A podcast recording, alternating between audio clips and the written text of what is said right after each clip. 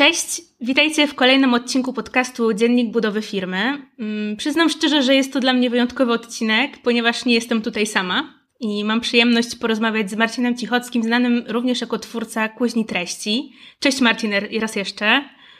Cześć, cześć, cześć, witam. Myślę, że mogę Cię już Marcin przedstawić jako nie tylko copywritera, ale również jako twórcę kursu dla copywriterów i autora książki, prawda? Tak, no tak się złożyło. Tak się złożyło i tak się złożyło, że wszystkie linki, informacje macie w transkrypcji, e, do czego oczywiście zachęcam, zapraszam. E, zanim przejdziemy do konkretów i nakreślimy Wam, jak będzie wyglądał ten odcinek, zapraszamy na jingla. Tak, no tak się złożyło. Tak się złożyło i tak się złożyło, że wszystkie linki, informacje macie w transkrypcji, e, do czego oczywiście zachęcam, zapraszam. E, zanim przejdziemy do konkretów i nakreślimy Wam, jak będzie wyglądał ten odcinek, zapraszamy na jingla. Cześć, tu Ewelina. Cześć, tu Kasia. Cześć, z tej strony Oktawian. Cześć, z tej strony Ola. Cześć, z tej strony Dawid. Cześć, z tej strony Kamil. Hej, z tej strony Damian. Cześć, tu Agata. To jest podcast Dziennik budowy firmy według Fox Strategy. Wraz z Marcinem stworzyliśmy listę 10 porad odnośnie branży copywriterskiej. I każda z tych porad jest trochę z innej gałęzi, tak bym to nazwała, ale jednocześnie wszystkie one sprawiają, że tworzy się jedna całość. No i myślę, że te porady docenią zarówno przedsiębiorcy, jak i sami copywriterzy, bo ja z Marcinem pracujemy w troszeczkę innych warunkach, na troszeczkę innych zasadach i być może przedstawimy dwa różne punkty widzenia. Zobaczymy. No dobra, to zaczynamy. I punkt pierwszy brzmi: Pisania można się nauczyć, tak jak każdej innej umiejętności. I przyznam szczerze, że to jest bardzo ciekawe podejście, bo wielokrotnie spotkałam się z takim podejściem, że zarówno pisanie, jak i kreatywność zarezerwowana jest dla bardzo wąskiego grona społeczności. No i pytanie właśnie, czy faktycznie, czy to prawda? Myślę, że tak, że copywriterem może zostać każdy niezależnie od wieku, wykształcenia albo doświadczenia, tylko mm, nie każdy może zostać dobrym copywriterem. Jak myślisz, jakie sygnały dają nam na przykład klienci albo, nie wiem, nasza praca, która pozwoli nam stwierdzić, OK, to jest coś, co powinienem robić, OK, jestem w tym dobry? Myślę, że takim pierwszym i głównym sygnałem e, byłoby to, e, czy sprawia nam to przyjemność mhm. i czy nam to wychodzi po prostu. Czy, czy czujemy to flow kreatywny. Nie, nie tylko kreatywne, no bo copywriting Copywriting jest y, bardzo szeroką dziedziną i tak na dobrą sprawę kreatywny copywriting jest tylko jedną z wielu gałęzi copywritingu.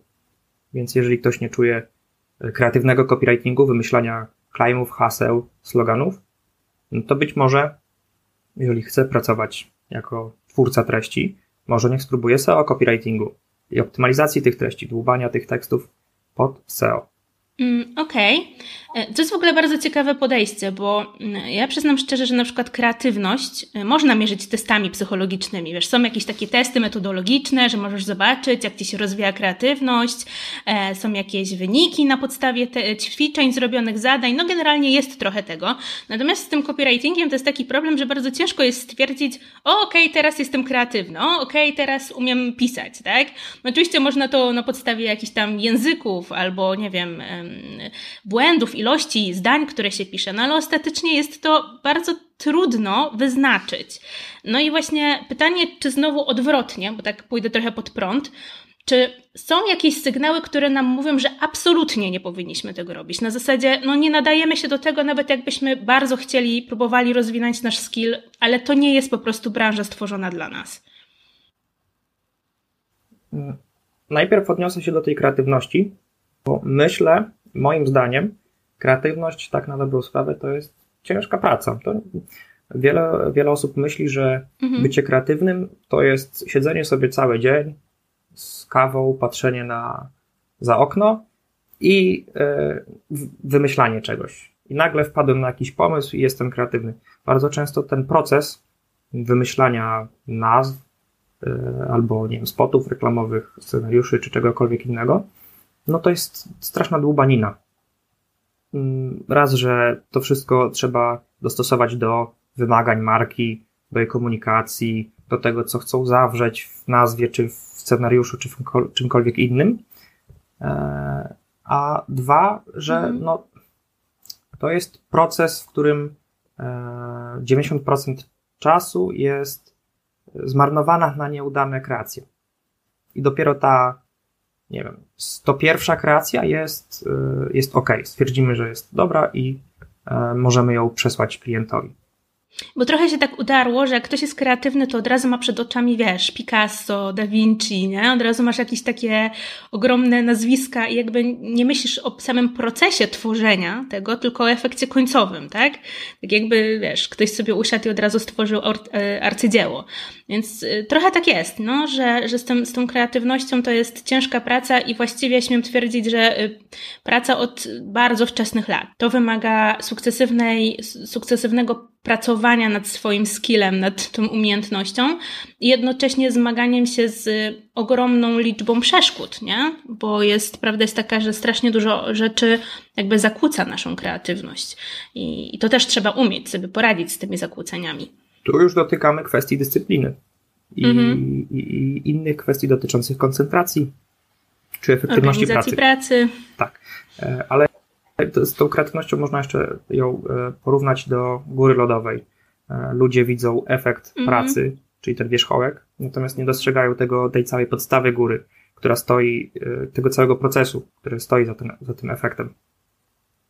Czytamy finalny tekst i oceniamy finalny tekst, nie wiedząc, jak wyglądały, jak wyglądał ten tekst, nie wiem, jeszcze tydzień wcześniej, tak? Albo w pierwszej jakimś, nie wiem, szkicu, albo w pierwszym planie.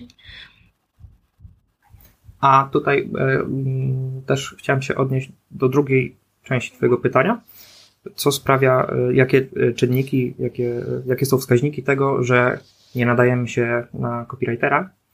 Generalnie każdy twórca jest przywiązany emocjonalnie do swojego dzieła, niezależnie od tego, czy to jest tekst, czy to jest rzeźba z drewna. I my, jako ci twórcy, nie do końca jesteśmy się w stanie emocjonalnie odciąć od tego naszego dzieła więc y, nawet y, jeżeli bardzo się staramy, to i tak zawsze będziemy w, jak, jak, w jakimś y, sensie subiektywnie oceniać te dzieła. Więc myślę, że takim wskaźnikiem jest po prostu opinia osób trzecich, którzy nie są emocjonalnie związani z tym tekstem. Jeżeli oni nam powiedzą, że jest beznadziejny, no to prawdopodobnie jest. Tylko właśnie pytanie, czy te osoby mają kwalifikacje, żeby ten tekst ocenić. No dobra, a gdyby nam klient powiedział, że nasz tekst jest beznadziejny, to ma kwalifikacje czy nie? Zależy. Zależy jaki klient. Jeżeli na przykład tak oceniłby mój tekst klient agencyjny, który siedzi w tym środowisku i no, mieli te teksty od wielu, wielu lat, no to myślę, że raczej, ma, raczej by miał rację. Natomiast jeżeli byłby to klient, który pierwszy raz korzysta z usług copywritera, no to nie wiem, czy wziąłbym jego opinię e, za pewnik.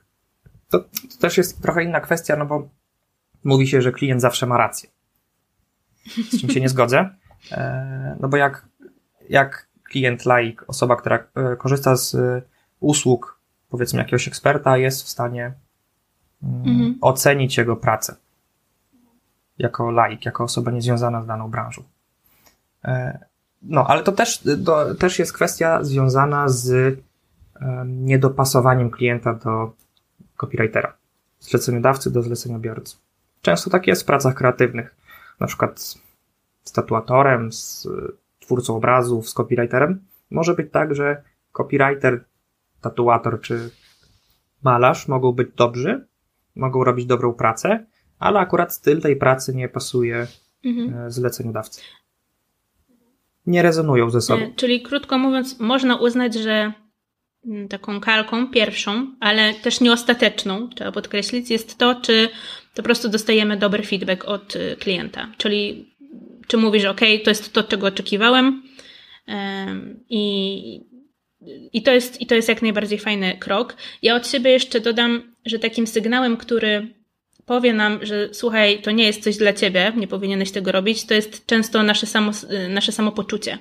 E, jeżeli po prostu pisanie nie sprawia nam Friday i traktujemy to trochę jak karę i dzieje się tak z każdym tekstem i z każdą branżą i pogłębia się to, no to być może nie jest to po prostu coś dla nas, tak? I może trzeba się zastanowić, czy nie spróbować czegoś innego. Ja co prawda jeszcze nigdy tego uczucia nie miałam, więc ciężko mi powiedzieć. Natomiast wydaje mi się, że w momencie, kiedy copywriter przestaje po prostu czerpać e, frajdę z tego, co robi, no to automatycznie tym copywriterem e, nie powinien być. No, zależy, bo tu też e, to zale, wiesz, copywriterzy, którzy pracują ileś tam lat w zawodzie, mogą się też zwyczajnie wypalić chwilowo albo ostatecznie. Tak, tak, to, to akurat prawda, natomiast jak się wypalasz, to automatycznie nie powinieneś jakby na siłę to robić, nie będzie tylko gorzej. I, I być może trzeba wtedy zastanowić się nad czymś innym, czymś pokrewnym albo zupełnie innym, tak? Na zasadzie dużej skrajności. Mm, ale no to też jest jakiś sygnał. Na zasadzie, okej, okay, to nie jest rzecz, którą powinienem robić, albo powinienem zrobić sobie przerwę, bo to też jest okej, okay, tak? Jakby przerwa od pisania i od takiej kreatywnej pracy jest wręcz wskazana, e, żeby się, żeby się nie zgasić na starcie. No, więc, więc tak. Dobra, e, to może drugi punkt od razu przejdziemy. E, drugi punkt brzmi: ludzie nie czytają, tylko skanują. I jakbyś Marcin mógł rozwinąć ten punkt, a ja dodam od siebie taki mały bonus na koniec, bo przygotowałam. Musiałam oczywiście wcisnąć trochę psychologii, nie byłabym sobą, gdybym tego nie zrobiła, więc na koniec po prostu jak skończysz, dodam ten wątek. Współczesny człowiek e, nie ma czasu na czytanie wszystkiego do deski do deski, bo jest za dużo treści, które go e, otaczają zewsząd. Czy to reklamy, czy to jakiś kontent, nawet wartościowy kontent. No, nie ma czasu, żeby to wszystko konsumować, więc wykształciliśmy sobie taką zdolność skanowania. I powstało takie ciekawe badanie e, amerykańskiej firmy analitycznej Nielsen Norman Group. E, to badanie powstawało przez 13 lat i liczy 14, przepraszam, 412 e, stron. I w tym badaniu dokładnie ta, ten Norman Nielsen Group do, e, dokładnie precyzuje, w jaki sposób ludzie czytają e, i jak powinien być sformatowany tekst, który jest łatwy w odbiorze dla współczesnego odbiorcy. I z takich jakby głównych wątków, które zawarłem też w książce, E, jest, e, można zaznaczyć na przykład coś takiego, że e, autor jest, ma tylko 10 sekund na to, żeby skupić uwagę odbiorcy. I po tym czasie drastycznie wzrasta szansa na to, że internauta zamknie stronę, albo aplikację, albo cokolwiek innego, co akurat ma przed oczyma. I jedynie 16 internautów czyta teksty słowo po słowie. Reszta internautów, użytkowników mhm. internetu skanuje. Przy czym 80% e, internautów e, czyta głównie nagłówki, tylko nagłówki i skupia się jedynie na treści e, powyżej tak zwanej linii zanurzenia, czyli 80% osób czyta tylko treści na stronie, które wyświetlają mhm. im się od razu po załadowaniu tej strony. Nie skroluje na dół. Ja z kolei słyszałam też um, takie statystyki, że jeżeli czytelnik nie dostanie odpowiedzi w ciągu 50% tekstu, e, to jest mała szansa, że dobrnie do kolejnej połowy. Czyli jakby y, dla niego istotne jest to, żeby otrzymać tą odpowiedź e, w pierwszej, w pierwszej części. To się trochę pokrywa z tym, co powiedziałeś tam procentowo. Um, więc no, ciekawe. E, dobra, to w takim razie co zrobić, żeby ułatwić to skanowanie treści? No, e, pierwsza, najważniejsza rzecz jest taka, żeby dawać jak najszybciej wartość mhm. odbiorcy. Czyli te kluczowe informacje, dla których wszedł na tą stronę, powinny być jak najwyżej, jak najlepiej jeszcze e, nad linią zanurzenia. Czyli to, co, o czym wspomniałaś. E, poza tym ten tekst musi być po prostu łatwy w skanowaniu, czyli powinien mieć zrozumiałe nagłówki, które zdradzają treść akapitów. Mm, bardzo często copywriterzy popełniają taki błąd, że y, silą się na tworzenie kreatywnych, e, super nagłówków, jakichś takich e, zdradzających ich umiejętności poetyckie, a no, to nie o to w tym chodzi. Te nagłówki muszą mm, mówić użytkownikowi, odbiorcy, czytelnikowi, co się znajduje w tych dwóch, trzech akapitach poniżej mhm. tego nagłówka. Mhm. Poza tym e, dobrze by było, gdyby te akapity były możliwie krótkie. Ja najczęściej piszę teksty, które się składają, sorry, akapity, które się składają z mhm. trzech zdań. Przy czym to też jest, w tym raporcie tego nie uwzględnili, ale też e, to jest istotne, żeby te nagłówki, te akapity były e, możliwie krótkie, ze względu na to, że coraz częściej, a w zasadzie no już głównie e, korzystamy z sieci za pośrednictwem smartfonów z mhm. małymi ekranami. I na tych ekranach często nawet jednozdaniowe akapity wyglądają o wiele, wiele lepiej niż takie składające się z dwóch, trzech czy pięciu zdań. I to pisanie w taki sposób może wydawać się trochę dziwne, mm, ale e, gwarantuję, że użytkownik, który czyta na smartfonie taki tekst składający się z jednego, dwóch zdań, e, e, akapity z jednego, dwóch zdań, złapie o wiele lepszy flow tego tekstu. Raz, że się nie zgubi mm, podczas czytania, dwa, że o wiele łatwiej będzie mu skanować ten tekst, no a trzy, że ten tekst będzie się lepiej rozkładał na ekranie smartfona. Poza tym warto też pamiętać o wypunktowaniach. Bardzo mało e, copywriterów, mało osób, które piszą treści do internetu, stosuje wypunktowania. A to jest jeden z takich ważniejszych e, elementów tekstu, który fajnie porządkuje e, informacje zawarte w tym tekście. I nie zawsze no i służy wyłącznie do listingu, do wymieniania czegoś, bo mam taką tendencję, czy tak zauważam, że jakby najczęściej używa się tego wyłącznie, żeby coś wymienić, a to nie jest do końca tak, nie? Że jakby można je wykorzystać trochę szerzej i właśnie jako wyróżnić jakieś konkretne elementy, niekoniecznie bazując na wyliczaniu typu jakichś cech, jakichś zalet i tak dalej to to są listy, listy nieuporządkowane, właśnie te bullet pointy, tak zwane. E, bo chciałem nawiązać do tego, że nigdy w życiu chyba jeszcze nie użyłem listy uporządkowanej. No, może z raz albo dwa. Zawsze to właśnie są listy nieuporządkowane. E, ja jeszcze od siebie dodam, bo tak a propos tego, co mówiłeś, że nie mamy czasu i tak dalej, chciałabym tu podkreślić, że to jest trochę też warunkowane biologiczno-psychologicznie, bo nasza uwaga e, jest selektywna i to oznacza, że my jesteśmy w stanie y, skupić daną uwagę na jedynie wybranym aspekcie otoczenia. I to się na przykład fajnie sprawdza na koncercie. Jak jesteśmy na koncercie, to zwracamy uwagę na wokalistę albo na zespół, a nie na krzyczący tłum, na piszczące fanki, tak? Jesteśmy w stanie skupić uwagę wyłącznie na danej osobie. I trochę jest y, podobnie z tekstem. Y, jesteśmy w stanie pominąć wszystkie nieistotne informacje, skupiając wyłącznie na tym, czego gdzieś tam podświadomie poszukujemy. I to jest jakby czynnikiem adaptacyjnym, bo gdybyśmy mieli zwracać uwagę na wszystko, na wszystkie bodźce, na wszystkie hasła, nie wiem, jakieś grafiki i tak dalej, to najprawdopodobniej nasz układ poznawczy by się zmęczył i spocił po 10 sekundach, a to nie o to chodzi.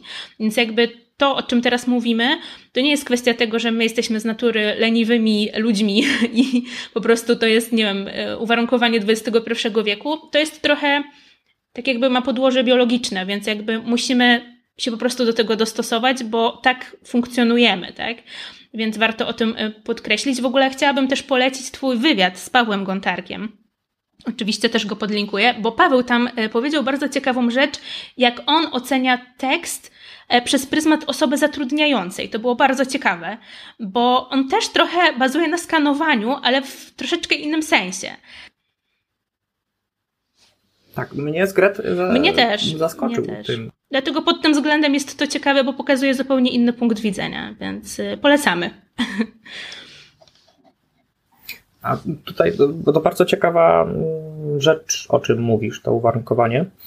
E, I mi się, tak jak słuchałem, narzuca mi się na myśl reakcja obronna organizmu przed Dokładnie. przebodźcowaniem. No, mówię, gdybyśmy mieli, wiesz, analizować wszystko, um, brać pod uwagę wszystko, to najprostsze decyzje, najprostsze zachowania wymagałyby ogromnego nakładu energetycznego i po prostu byśmy, nie wiesz, nie byli w stanie funkcjonować e, tak długo w ciągu dnia na przykład, tak? I potrzebowalibyśmy dużo dłuższego odpoczynku od tych wszystkich bodźców, co jest no, w dzisiejszych czasach zwłaszcza dość trudne, żeby się zupełnie od tego odciąć, tak? Żeby nasz y, układ poznawczy, wszystkie procesy poznawcze były nagle y, zupełnie odseparowane i nie musiały zmagać się z problemami i z sygnałami i bodźcami z zewnątrz, tak? A będzie jeszcze tylko gorzej. To prawda, to prawda. E, dobra, to punkt trzeci, który przygotowaliśmy brzmi: można, a nawet trzeba pogodzić optymalizację SEO z pisaniem treści wartościowych dla użytkowników. No i właśnie, Marcin, bo ja zastanawiałam się bardzo nad tym punktem i prawda jest taka, że jeszcze te x lat temu copywriting trochę służył po prostu umieszczaniu słów kluczowych. Do tego się sprowadzał, do takiego maksymalizowania działań SEO. I były różne techniki. E, czasem to było dosłownie upychanie słów kluczowych butem. E, dzisiaj jest trochę tak, że zarówno SEO, content, jak i UX zaczynają działać wspólnie. Jest to ciężka współpraca, bo każda z tych branż ma swoje racje i swoje wizje, nazwijmy to tak delikatnie. Natomiast no, nie da się ująć tego inaczej, jak to, że no dzisiaj content to nie tylko goła treść. I no właśnie, jak uważasz, czy ta optymalizacja SEO jest wyznacznikiem wartościowego kontentu? Optymalizacja SEO raczej nie jest wyznacznikiem dobrego kontentu. Mhm. Moim zdaniem jest składową. Tak jak powiedziałeś, że UX, e, copywriting e, i, i, i co? I content, tak? Wszystkie trzy elementy e, stanowią całość, to ja bym jeszcze do tego dodał mhm. sprzedaż i marketing. E, I PR. E, te wszystkie elementy, to tak, masz rację. Kiedyś to SEO wyglądało, no tak na dobrą sprawę właśnie przez, te, przez tamte czasy SEO do tej pory ludziom kojarzy się z takim przeoptymalizowaniem, keyword stuffingiem, e, z tworzeniem absolutnie niewartościowych treści tylko po to, żeby wypozycjonować. Ukrywanie słów kluczowych gdzieś w stopkach, zlewanie z tłem, no różne techniki ciekawe to jest takie nie. To jest ciekawe, bo do tej pory niektóre z takich tekstów napisanych x lat temu, przeoptymalizowanych, stworzonych w ogóle e, niezgodnie z obecnymi wytycznymi Google'a czy SEOwców, one nadal są często wysoko tak, gdzieś prawda. w wyszukiwarce. Na... Ja nie wiem o co chodzi. E, nie wiem dlaczego tak się dzieje, bo z jednej strony Google mówi o tej wartości, zapewnianiu wartości użytkownikom, a z drugiej pozycjonuje E, takie precle nadal wysoko, ale myślę, że to jest po prostu kwestia jeszcze niedopracowanych algorytmów wyszukiwarki. Mimo wszystko ten trend zmienia się i będzie się zmieniał e, na korzyść zapewniania wartości odbiorcy. To jest też bezpośrednio misja Google'a i też jest jego biznes w tym, żeby, jak naj, żeby zapewnić jak najwygodniejsze i jak najłatwiejszy, jak najwygodniejszy i jak najłatwiejszy dostęp E, użytkownikowi do informacji, których szuka. I stąd też na przykład rozwija e, wyszukiwarka e, uczenie maszynowe albo odgadywanie intencji użytkownika od tych tekstów wymaga się coraz więcej z roku na rok. Od tekstów, od, kontentu jako całości, integralnej całości. Teraz bardzo, mm, bardzo rzadko, albo inaczej, z drugiej strony mówiąc, coraz częściej E, wpisy na przykład blogowe na bloga firmowego albo artykuły sponsorowane, to jest i tekst, i podcast, i wideo, i jakiś, nie wiem, zapis do mailingu, w którym się e, otrzymuje bonus w postaci checklisty albo czegoś, czegoś takiego. To wszystko tworzy, mm, dąży do tego, do zapewniania maksymalnej wartości i też do e, zapewniania użytkownikowi mm, doświadczeń, doświadczeń, które jakby budują lojalność wobec marki, e, tworzą pozytywne odczucia u tego użytkownika, wywołują jakieś emocje. I myślę, że to będzie e, w następnych latach coraz bardziej e, eksploatowane. Właśnie ten poziom takiego wielopoziomowego tworzenia kontentu w celu zapewniania i wartości, i e, jakichś takich odczuć pełniejszych, okay, głębszych. to ja mam takie też pytanie trochę na przekór, jak zawsze. Czy uważasz, że mm, treści na stronie, które nie są zoptymalizowane pod SEO, są po prostu gołymi treściami, e, są wartościowe i mają sens? Tak, tak. E, wiesz co, ja zawsze jak piszę teksty SEO, E, to wychodzę z takiego założenia, że najpierw mhm. te teksty powinny być użyteczne, a dopiero później zoptymalizowane pod SEO. Zresztą Paweł Gontarek jakby też tak. To potwierdził w, w wywiadzie tym, że dla niego, zatrudniając copywriterów, którzy tworzą te teksty pod SEO dla niego, na specjalizację. on przede wszystkim zwraca uwagę na specjalizację tego copywritera. Tak. I to jakby rozumie się samo przez się, że użyteczny tekst SEO, merytoryczny tekst SEO, tekst, który jest napisany przez osobę, która mm. czai bazę danej branży. I jest w stanie napisać treść, która będzie wartościowa dla no, dla osoby, która się w tej branży porusza, czy to dla specjalisty, czy dla klienta, który szuka jakichś konkretniejszych informacji.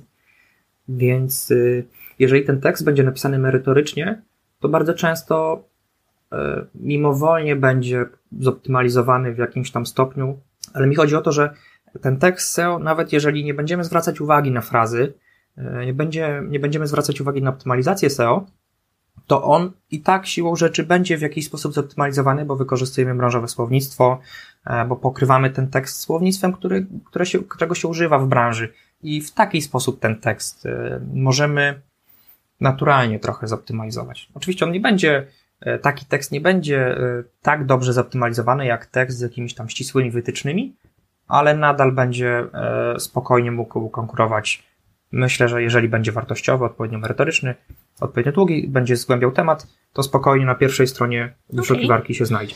No dobra, to przejdziemy, myślę, płynnie do czwartego punktu, który mm, w mojej ocenie jest bardzo ważny i brzmi: jeśli nie wiesz, do kogo piszesz, to komunikat nie trafi do nikogo. No i właśnie, co to znaczy wiedzieć, do kogo się pisze i czy masz jakieś sprawdzone sposoby na to, żeby odkrywać tą naszą grupę e, odbiorczą, tą grupę docelową? Mhm. Brief. To jest sprawdzony sposób, e, o którym powiemy później. Tak, Ale tak pięknie, płynnie przechodzimy. Wiesz co? Mm, myślę, że im więcej informacji się zbierze o tej docelowej grupie odbiorców, tym, tym precyzyjniejszy będzie ten komunikat, tym większa szansa, że ten komunikat do kogoś e, dotrze spośród tego szumu medialnego, który nas otacza. Mm, no ja jako copywriter, jako zleceniobiorca po prostu wysyłam e, klientom brief, jeżeli oni nie znają swojej docelowej grupy odbiorców, no to często staram się sam im ich nakierować, kto może być e, tą grupą docelową, ale jakby jeżeli klient, który prowadzi biznes swój, nie wie do kogo kieruje swoje to produkty, mamy problem. Usługi, no, no to trochę no to trochę źle o nim świadczy, no bo no i mamy problem, tak, mamy dosyć duży problem bo to może pokazywać, że cały jego biznes jest mhm. Czasem pomoże, ale to jest raczej taki dodatkowy filar, a nie główny, konkurencja. Można zobaczyć, w jaki konkurencja sposób się komunikuje, w jak uderza, w jaką grupę odbiorczą. To może być podpowiedź, nazwijmy to, ale znowu nie kalka, to nie powinno być, wiesz, na zasadzie przełożenia się, nie? Czyli moja konkurencja uderza w grupę 60+, plus, no to ja teoretycznie też powinienem, bo jestem z tej samej branży. No nie zawsze to się sprawdza. Tak, tylko pytanie, czy Rację. E, konkurencja mhm. zawsze ma rację. Dokładnie, bo e, ja jako firma mogę, mm, mogę komunikować inne zupełnie wartości niż konkurencja i na tym właśnie zyskiwać, zyskiwać tą przewagę konkurencyjną. E, jeżeli moja konkurencja kieruje dla osób 60, plus, komunikaty mhm. z kijem w tyłku, mm, no to najpewniej ma rację, bo te osoby takie komunikaty po prostu preferują. Ale jeżeli na przykład sprzedajemy jakiś unikatowy produkt albo usługę unikalny i będziemy komunikować e, się z odbiorcami luźniej, e, bo na przykład kierujemy do, 60, e, do mhm. osób 60, plus, ale młodych duchem, no to taki komunikat będzie skuteczniejszy niż taki bezpłciowy i. Dlatego mówię, warto, warto to traktować jako podpowiedź, tak? Albo jakieś nakierowanie, ewentualnie co robić, albo czego właśnie nie chcemy robić. To może być podpowiedź, no ale tak jak mówisz, no jednak klient, czyli właściciel biznesu powinien być takim pierwszym dla nas y, rzutem informacyjnym, jeżeli chodzi o grupę. Ja w ogóle też tak zaproponuję, jeżeli ktoś się zastanawia, czy to jest faktycznie ważne, to żeby zastanowił się, w jaki sposób mógłby zareklamować jakiś dany produkt, na przykład 15-latkowi, y, a w jaki sposób właśnie 60. Plus. I podejrzewam, że te komunikaty mimo wszystko by się różniły, zarówno słownictwem, jak i pewnie opisem samego produktu, i no jakby jest to istotne um, i dlatego jakby o tym mówimy. Mhm. Ja e, w jednej z pierwszych prac domowych w swoim kursie copywriterskim e, kursantom zlecam opisanie e, siebie jako docelowej grupy odbiorców, e, zwrócenie uwagi na to, mm, czym oni się kierują przy wyborze, e, jak oni siebie widzą jako konsumenta. I to też daje taki fajny pogląd na to, czy są Mhm. świadomymi konsumentami, ciekawe, czy nie. bardzo, bardzo fajne. Zachęcam do zrobienia.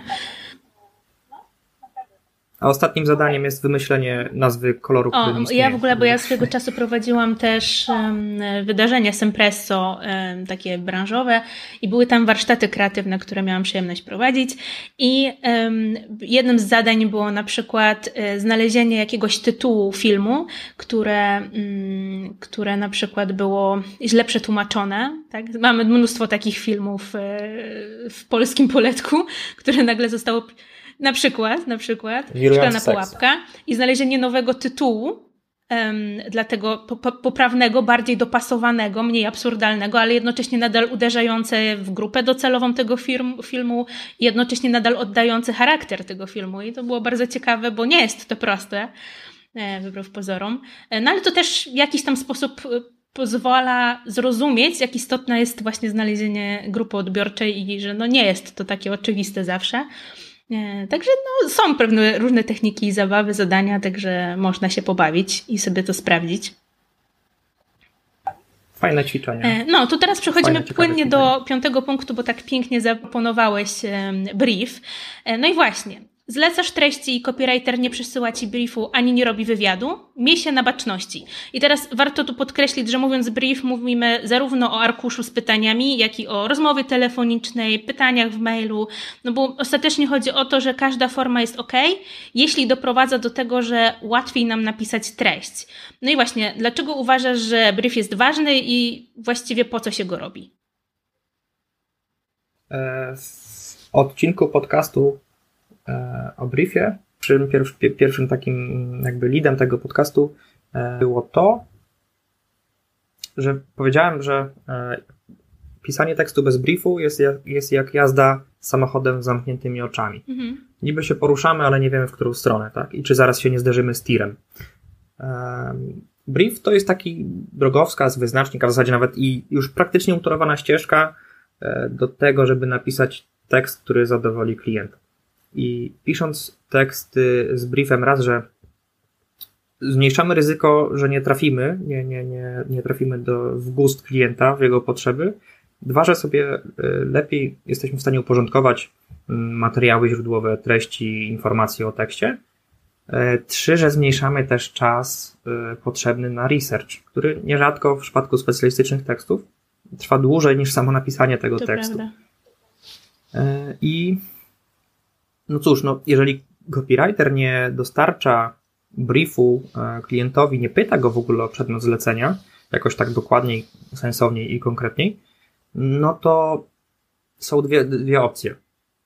Albo copywriter myśli, że jest mądrzejszy od, od klienta i że lepiej zna jego branżę, albo jest druga opcja, że po prostu jest jeszcze no, laikiem, niedoświadczonym copywriterem. Mhm. E, A czy są jakieś pytania, które uważasz za szczególnie ważne i które po prostu często umieszczasz w briefie, bo się często sprawdzają?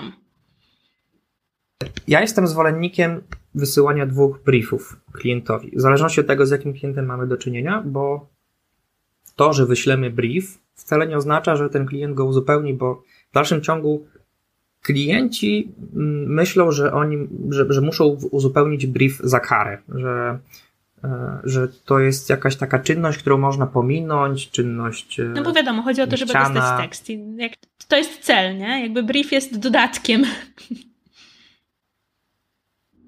Dokładnie. Napisz mi pan tekst, przecież pan sam lepiej wiesz o co chodzi.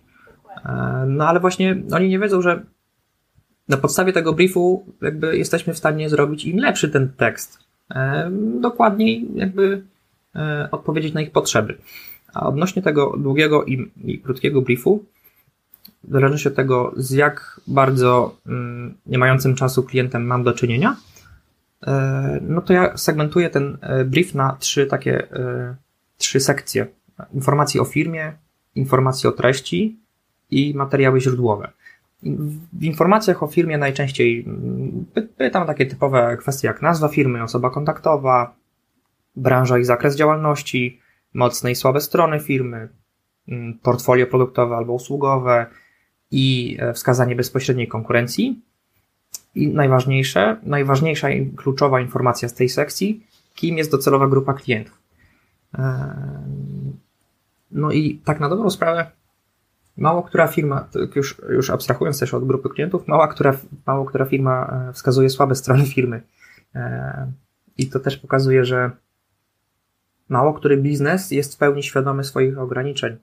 E, albo nie chce nawet copywriterowi, mhm. który w zasadzie gra, gra na jego korzyść wizerunkowo, nawet, nawet copywriterom nie chce wskazywać tych słabych stron firmy w obawie nie wiem przed czym tak na dobrą sprawę, bo znając słabe strony firmy jesteśmy w stanie lepiej I zagrać wizerunkowo. newralgiczne eee... albo trudne tematy. Dokładnie. I świadomie ominąć te tematy.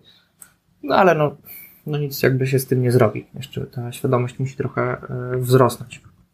Co do informacji o treści, e, no to tutaj w briefie e, określamy, co to są za teksty, jaki rodzaj jest tych tekstów. Czy to są teksty blogowe, eksperckie, SEO, na stronę, opisy produktów albo kategorii, oferty handlowe, czy to jest jakiś copywriting kreatywny, jaki ma być tytuł albo temat tych tekstów, jaką formę komunikacji chcą obrać, jaki jest cel tekstu, to też jest ważne. Chociaż no, tak na dobrą sprawę, wracając do tego, co, o czym mówiliśmy wcześniej, te, ten, te cele tekstu, cele, kontentu teraz są jakby połączone. Mm, dobry tekst SEO może też świetnie sprzedawać E, albo tekst blogowy może jednocześnie promować firmę, pozycjonować i, nie, i, i też wspierać sprzedaż. Ale wracając, y, tutaj jeszcze w informacjach o treści dodaję, e, informa- dodaję zapytanie o objętość tej treści, e, albo w formie znaków ze spacjami, albo strona 4, jeżeli mówimy o jakichś takich tekstach mniej kreatywnych i o wskazanie fraz kluczowych, o ile klient y, te frazy posiada, ma. A jeżeli nie ma, no to, to mu wykonujemy taką analizę. Co do jeszcze informacji o treści, no to um, ważna kwestia. Mhm. Pytamy o to, jakie, jakie kwestie należy poruszyć w tych, treści, w tych treściach, jak ich unikać. E, prosimy o przykładowe teksty, na których można się wzorować, które na przykład pasują klientowi pod względem komunikacji albo merytoryki i w jaki sposób tą preferow- w jaki sposób y, klient chce tą treść e, mieć sformatowaną, czyli czy chce mieć jakieś wylistowania, linkowanie zastosowane wewnętrzne czy zewnętrzne, jakieś podziały na e, podtytuły, pogrubienie najważniejszych fragmentów i tak. A pod względem e, materiałów źródłowych, no to prosimy o przydatne materiały marketingowe, które ma firma, czyli jakąś ofertę, stronę internetową i tak dalej i e, wskazanie poprzednich publikacji, które, jakby, z których ta firma jest zadowolona, które spełniły swój cel. I to jest ten brief duży, długi. I tak statystycznie ile osób brief... wypełnia ci taki brief? Powiedzmy na 10 klientów. Co ja tak stworzyłem, to jest e, w edytowalnym PDF-ie z edytowalnymi polami i tak stworzyłem ten brief, że jak nie uzupełnisz kluczowych pól, to, go nie, to nie możesz zapisać dokumentu. Właśnie, e, tak, no właśnie przez to, że, że mało kto mi ten brief uzupełniał. I okej, okay, zaznaczyłem opcjonalne pola, ale też pola, które muszą być uzupełnione, które są podstawowe, no są kluczowe. No i to, że klient, generalnie no jakieś tak 90 parę procent klientów uzupełnia ten brief, tylko pytanie, czy on, oni to robią e, dokładnie. Na kolanie. Bo najczęściej te odpowiedzi są tak, tak, tak, jednym słowem, jednym mm. zdaniem to już jest dużo jak mi ktoś odpowie na jakieś pytania. No, także tak to wygląda. A co do krótkiego briefu, no to on powinien się składać e, z takich trzech podstawowych pytań. Co klient, jaki tekst klient chce zamówić, jaki jest cel tego tekstu i jaka jest grupa docelowa. Okay. I tyle. I myślę, że to są takie kluczowe informacje, które pozwolą e, stworzyć no, dobry ja tekst. szczerze, że, że u mnie bardzo podobnie to wygląda. To znaczy, yy, faktycznie, ja jeszcze wiesz co, jakie dodaję pytanie, które jest bardzo podstawowe, ale też dużo mówi o tym, jaką formę komunikacji klient preferuje z klientem, czyli formalną czy nieformalną.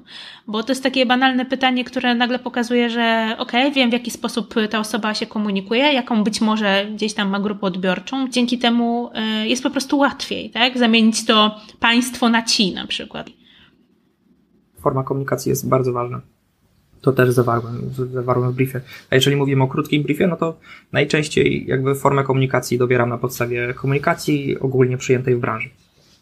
Bo w 99% przypadków mhm. właśnie tak klient chce się komunikować. E, a zostawiasz na przykład jakieś pole albo mm, obszar, w którym to klient może zadać Ci pytania albo sam zasugerować coś? Wysyłając brief, okay, pytam, czy ma pytanie. Okej, okay, pytam, pytam też z ciekawości, bo pewnie y, być może ktoś będzie tworzył taki brief w przyszłości i jak to ugryźć też tak graficznie, nazwijmy to, tak? Żeby to miało ręce i nogi, żeby to było faktycznie potrzebne, ale też przydatne dla, do pracy już bezpośrednio z tekstem. Możemy podlinkować mój o, brief e, super, w podcaście. Super. Ten, którym się na co dzień na pewno będzie przydatne. Mm, no dobra, to przejdźmy do punktu szóstego, który brzmi: jakie treści najlepiej pozycjonują? Użyteczne. No i czasem bywa tak, że mamy nadmiar informacji, musimy uporządkować wszystkie dane, stworzyć architekturę, zaplanować strategię komunikacji. No i wtedy najczęściej pojawia się to pojęcie użyteczności. I co właściwie masz na myśli, mówiąc, że teksty są użyteczne? Mm, no, na pewno użyteczny tekst to nie jest tekst, który zawiera wszystkie możliwe informacje mhm. na dany temat. E, użyteczny tekst e, precyzyjnie odpowiada na pytanie zadane przez użytkownika. I tutaj też y, y, trzeba poruszyć kwestię tego, w jaki sposób użytkownik na taki tekst natrafi, jakie zapytanie wpisze w wyszukiwarce. I takim na przykład wzorcowym, użytecznym tekstem może być tekst, który jest oparty, jego szablon, konstrukcja, szkielet jest oparta, są oparte na y, odpowiadaniu na pytania. Czyli bierzemy sobie narzędzie Answer the Public, e, wpisujemy frazę, na podstawie której taki tekst tworzymy i to narzędzie nam e, wypluwa najczęściej zadawane pytania przez użytkowników. No, ta funkcja jest też. E, I to jest bardzo fajne narzędzie, jak tworzymy na przykład bloga albo jakiś wpis poradnikowy. Tak. W zasadzie to jest dobre narzędzie do mhm. całej komunikacji marki, całego tworzenia kontentu. Czy to właśnie teksty, czy to filmy na YouTubie, czy podcasty, bo to pokazuje, z jakimi problemami się spotyka um, użytkownik, odbiorca poruszający się w, danym tema, w danej tematyce, w danej branży. No, a wracając do tekstu, e, no to bierzemy sobie takie, umieszczamy te najważniejsze pytania w nagłówkach H2, e, H3 i pod spodem na nie odpowiadamy. I myślę, że no trochę to zalatuje takim e, faku, e, ale taka forma jest jedną z najbardziej użytecznych, bo raz, że e, taki tekst jest łatwy w skanowaniu, dwa, że bardzo łatwo znaleźć interesujące nas informacje, a trzy, że też niepotrzebnie jakby no nie rozwodzi się na, na jakieś niepotrzebne, nic nie wnoszące mm, tematy. Okej, okay. to zanim przejdziemy do punktu siódmego, to pozwolę sobie zrobić tu taki wstęp, ponieważ zauważyłam pewną tendencję, albo e, nazwijmy to pewne trendy, e, które nazywane są dark design patterns i one polegają na tym, że e, coraz częściej marka wzbudza negatywne emocje, żeby wzbudzić albo wymusić pewne zachowanie. Przykładowo, Skupiamy się na tym, że depresja jest szkodliwa, niebezpieczna i tak dalej, i tak i w związku z tym namawiamy do pójścia do psychologa. I to jest trochę odwrotność um, punktu siódmego, którego który poruszymy, czyli o tym, by mówić o korzyściach. Bo punkt siódmy brzmi: W materiałach reklamowych piszesz o swojej firmie, a powinieneś pisać o korzyściach dla klienta. No i właśnie, jakby cały czas mówi się o tym e, języku korzyści, czyli o tym, że komunikat, w którym odbiorca zauważa realny profit mm, z danego produktu lub usługi, lepiej do niego dociera, tak? Lepiej mówić wprost, co dany klient zyska. No ale czy uważasz, że to się zawsze sprawdza i że faktycznie zawsze powinniśmy używać e, tego typu komunikatów? Myślę, że tak, bo e, klient, czy to jest klient B2C, konsument, czy to jest B2B, on zawsze patrzy przez pryzmat, przez pryzmat korzyści. E, przez pryzmat korzyści dla swojej firmy albo bezpośrednio dla siebie. E, no i tak na dobrą sprawę, bardzo często, mm, za przykład, e, pod stronę o nas, mm, no to tam firmy piszą, że istnieją na rynku od iluś tam, że zapewniają najwyższą jakość w najlepszej cenie, albo że tworzą rozwiązania szyte na miarę. I to są takie wydmuszki słowne, to jest takie, takie zapchaj dziury, które ani żadnej wartości nie niosą odbiorcy, ani żadnej konkretnej informacji, ani w żaden sposób nie pozwalają mu e, zwizualizować sobie korzyści związanych z zakupem danego produktu albo usługi. I ten, ten dobry tekst, e, taki Mhm. e, informujący o firmie, powinien być moim zdaniem tak ograny, żeby pisząc o firmie wskazywać korzyści dla klienta. Czyli na przykład stworzymy ci taką przeciwdeszczową kurtkę, w której będziesz czuł komfort termiczny niezależnie od pogody. Albo coś, no nie wiem, to tak ad hoc, nie wiem czy akurat to jest dobry przykład, ale najlepszą taką, najlepszym takim e, formą, takim szablonem, patternem e, pozytywnym jest komunikowanie mm, przemiany, taka obietnica przemiany e, w związku z klientem. I przykładowo, jeżeli kupuje się, załóżmy, meble do salonu, no to najczęściej, chyba, że jakiegoś, nie wiem, e, kanapowego frika, ale najczęściej klienta nie interesują, że nie interesuje to, że, że sofa ma bonelowe sprężyny, tapicerkę wykonaną z jakiegoś, nie wiem, z bawełny, albo jakąś wzmacnianą konstrukcję. On jako klient idzie do e, takiego salonu z meblami albo zamawia w internecie. E, najczęściej albo dlatego, że stara sofa już się nie nadaje do niczego, albo dlatego, że e, wykańcza sobie nowe mieszkanie. No i on przede wszystkim, jeżeli ta sofa będzie dla niego, a nie do mieszkania na wynajem, to no, on najczęściej y, pożąda przede wszystkim tego, żeby ona była wygodna i ładnie wyglądała. I tyle. I jako marka, jako firma powinniśmy takie wartości komunikować odbiorcy. Czyli obietnicę przemiany związaną z tym, że dajmy na to, twoja stara sofa jest niewygodna i brzydka, z tą sofą poczujesz wreszcie komfort i będzie ci pasować do salonu. E, Ja tylko dodam od siebie, że z tym językiem korzyści to trzeba też pamiętać, żeby mówić prawdę, bo mm, jakby mamy tak, często jest taka tendencja, że wiesz, że koloryzujemy albo delikatnie mówiąc kłamiemy na temat wartości danego produktu, bo chcemy tak mocno przedstawić jakieś mm, zalety, a jednak dobrze jest opierać się na faktach. Mówić oczywiście mm, o tym, w jaki sposób odbiorca ułatwia sobie życie dzięki na przykład danemu produktowi, mówić w jaki sposób dany produkt odpowie na potrzeby, ale fajnie jest też opierać się na mierzalnych danych, oczywiście, jeżeli takie posiadamy, i generalnie nie przedobrzyć, bo jeżeli za bardzo pójdziemy mm, w tym kierunku, to efekt może być wręcz odwrotny. Tak. E, W książce też tak e, skwitowałem język korzyści, że język korzyści to obietnica przemiany, ale obietnica, e, która musi być pokryta. Dokładnie. I Jakoś myślę, że tak. to najlepiej podsumowuje ten wątek. Tak.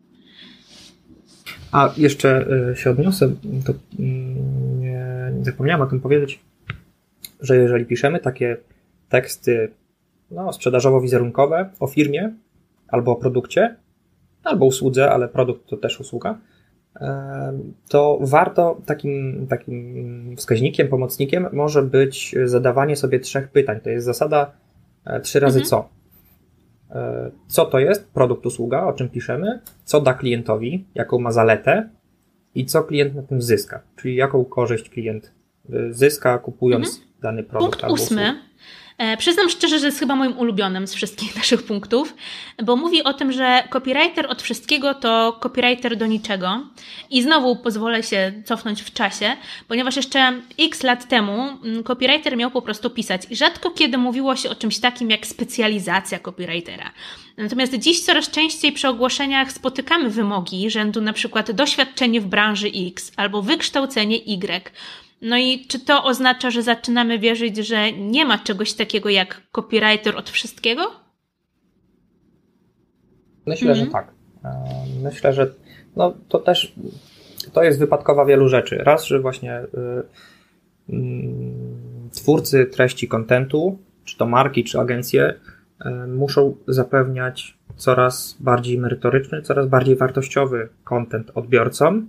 Dwa, że odbiorca, konsument, y, konsument treści reklamowych, czy konsument y, w takim rozumieniu mm, nabywcy, staje się coraz bardziej świadomy. E, I ludzie nauczyli się zauważać, że, e, że dany tekst jest napisany pod SEO, e, albo że na, danej, na danym zapleczu, na danej stronie zapleczowej nie znajdą wartościowych informacji. jakby mm, ludzie spoza branży zaczęli zauważać działania, negatywne działania szeroko rozumianego SEO czy, czy, czy kontentu, tworzenia kontentu i publikowania. I myślę właśnie, że tutaj takim, to też możemy się odnieść do wywiadu z Pawłem Kontarkiem, który bardzo mocno e, w tym wywiadzie akcentował, że specjalizacja jest kluczem, kluczem do tworzenia dobrego e, copywritingu. No i trudno nie przyznać mu racji, no bo tak, można nauczyć się SEO, można nauczyć się pisania językiem korzyści, ale nauczenie się danej branży, specyfiki tej branży, słownictwa, tego na co zwraca uwagę odbiorca w tej branży, jest zdecydowanie trudniejsze i zdecydowanie bardziej czasochłonne niż samo nauczenie się tego języka korzyści czy SEO. E, więc myślę, że tak, że przede wszystkim specjalizacja, a dopiero później Myślę, że jesteśmy w stanie pisać jak profesjonalista, mimo że na przykład nie mamy jako takiej profesji. Na przykład jesteśmy w stanie tworzyć teksty historyczne, mimo że jedyne nasze doświadczenie z historią to jest na przykład, nie wiem, granie w Call of Duty. Kiedyś yy, jeszcze jak chciałem zostać o, aktorem, proszę. to no, yy, a później przyszedł copywriting na społeczność. A możemy wyciąć. Zostawimy. E, to kiedyś miałem warsztaty z, z, aktorem teatralnym i powiedział, że najlepiej alkoholików grają o. abstynenci. I to też może fajnie nakierowywać, że mm, znaczy to nie można pisać o czymś dobrze, nie, nie znając danego tematu. Więc copywriter siłą rzeczy musi zgłębić się w dany temat, niekoniecznie musi być e, aktywnym, mhm. nie wiem, prawnikiem, albo budowlańcem, żeby pisać o budowlance czy o prawie, no ale powinien temat znać. Okej, okay, a w takim razie to jak znaleźć taką branżę i ścieżkę, w której chcemy się specjalizować? Uf, no to zależy od tego, co, jaki temat lubimy. E, ja, w jakim temacie czujemy, czujemy się e, dobrze. Ja na przykład dobrze się czuję w tekstach technicznych e, i to też zacząłem się w tym specjalizować w tekstach technicznych z tego względu, że jak zaczynałem, to każdy copywriter uciekał od tych tematów. Więc znalazłem sobie fajnie niszę. E, prosto. Ale jeżeli na przykład lubimy pisać o lifestyle'u, no to możemy pisać o lifestyle'u. E, jeżeli lubimy o pszczelarstwie, albo jeżeli mhm. kręci nas pszczelarstwo, to możemy spróbować swoich sił w copywritingu o pszczelarstwie. Czyli hobby, krótko mówiąc. Jakby hobby jest też wyznacznikiem niekoniecznie wykształcenia. Tak, myślę, że e, hobby to jest taki fajny, e, fajny punkt wyjścia, jeżeli chcemy zacząć e, w swoich sił w copywritingu, spróbować swoich sił w copywritingu. Mm, I jeżeli mamy jakieś hobby, które nas kręci, które nam się podoba, możemy zacząć pisać na ten temat. Najpierw prowadzić swojego bloga. Jeżeli nam się to spodoba, będziemy czuć flow, nie wypalimy się po jednym tekście, no to możemy okay. myśleć o. Punkt dziewiąty głosi. Gdzie szukać i jak znaleźć dobrego copywritera?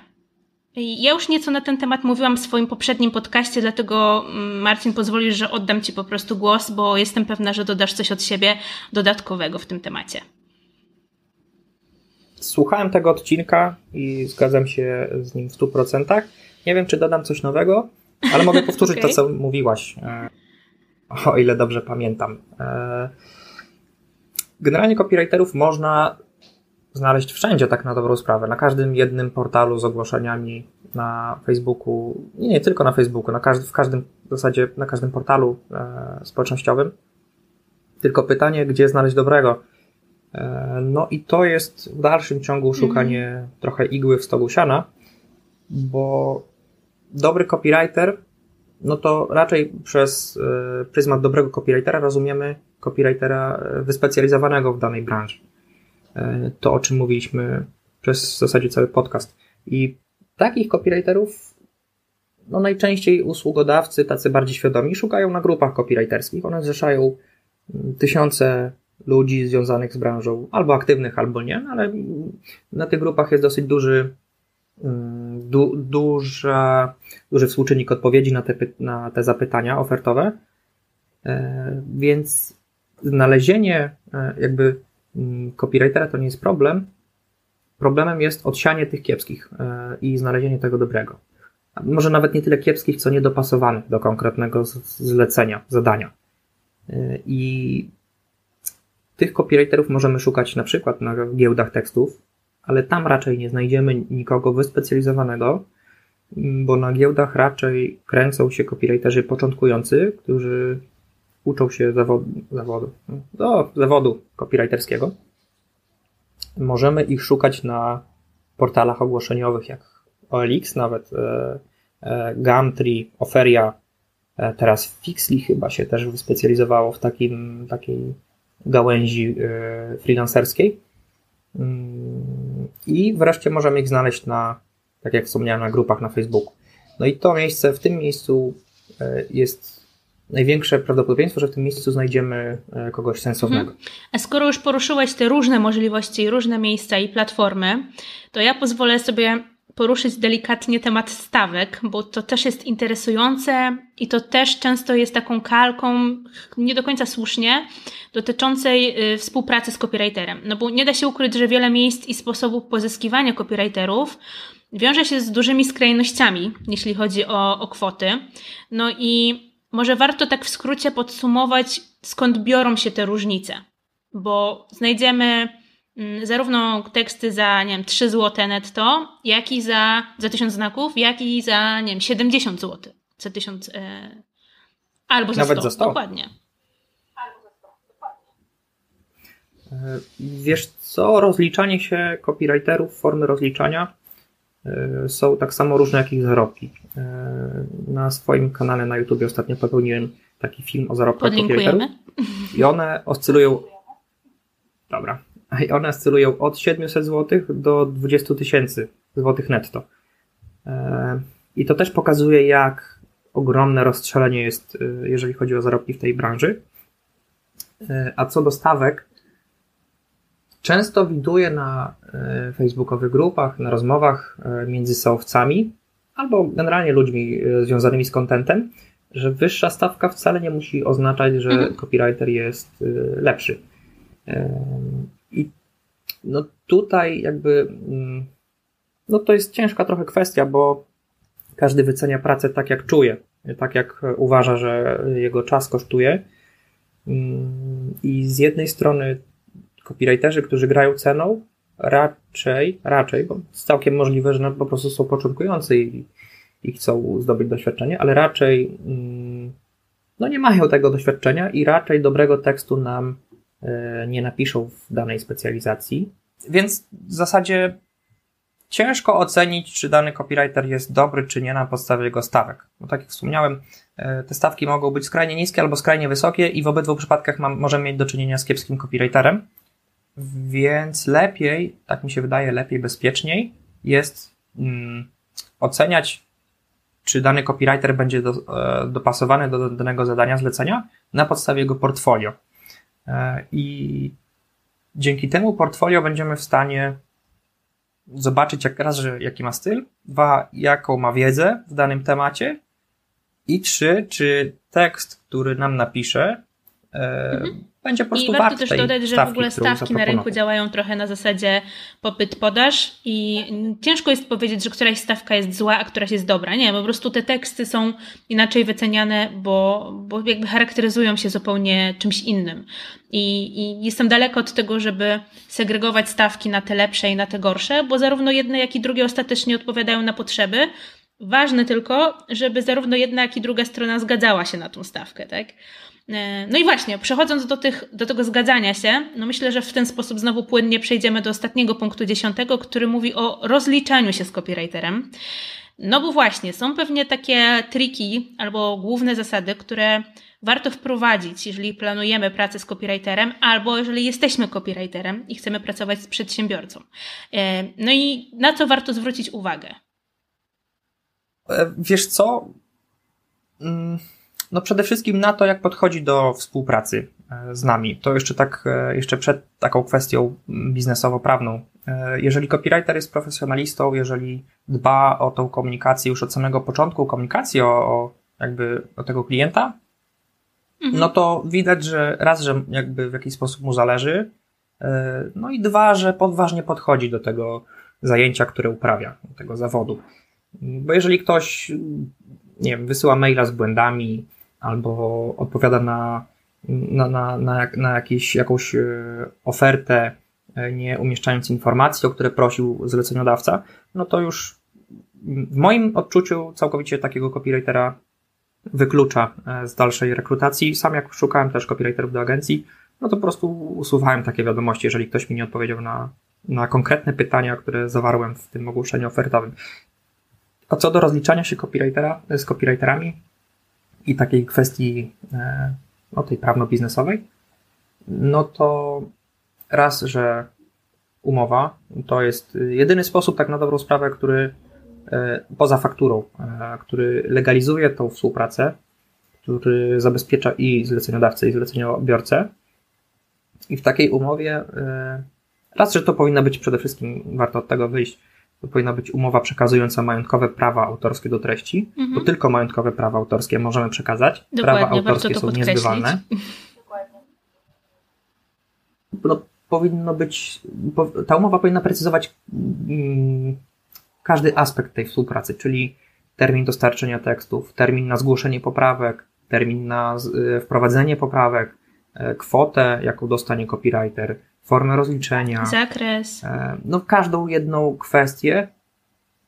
Tylko, że no właśnie to też e, jest w polskim dziurawym prawie mm, pewien problem, bo co z tego, że mamy umowę, wszystko mamy e, legalnie, prawnie załatwione, skoro później egzekwowanie tego, jeżeli któraś ze stron mm, zostanie oszukana, no egzekwowanie tego jest raz, że jest drogie i bardzo często przekracza dziesięciokrotnie, dwudziestokrotnie mm. kwotę tego zlecenia, wartość tak tego zlecenia, a dwa, że jest bardzo długie i samo zasądzenie jakby na korzyść którejś ze stron to jest jedno, do tego dochodzi mm. później jeszcze długi proces windykacji, jeżeli druga, jeżeli ta strona jakby no staje okoniem. Y, I wielu, wielu klientów, nieuczciwych klientów zdaje sobie z tego sprawę i tak żeruje na, na y, nieświadomych y, copywriterach, Dlatego myślę, że takim najlepszym zabezpieczeniem się dla copywritera e, powinno być rozliczanie z góry, bo wtedy ani taki copywriter nie musi się martwić, że zostanie oszukany, ani nie musi ufać temu zleceniodawcy, po prostu rozlicza się z góry i robi swoją robotę. A ze strony zleceniodawcy, no to no. Jak to mówią, kij ma zawsze dwa końce i zwłaszcza jeżeli to jest nasza pierwsza współpraca i nie znamy się jeszcze. Tak, tak, tak. No, rozliczanie się z góry dla zleceniodawcy, no tak.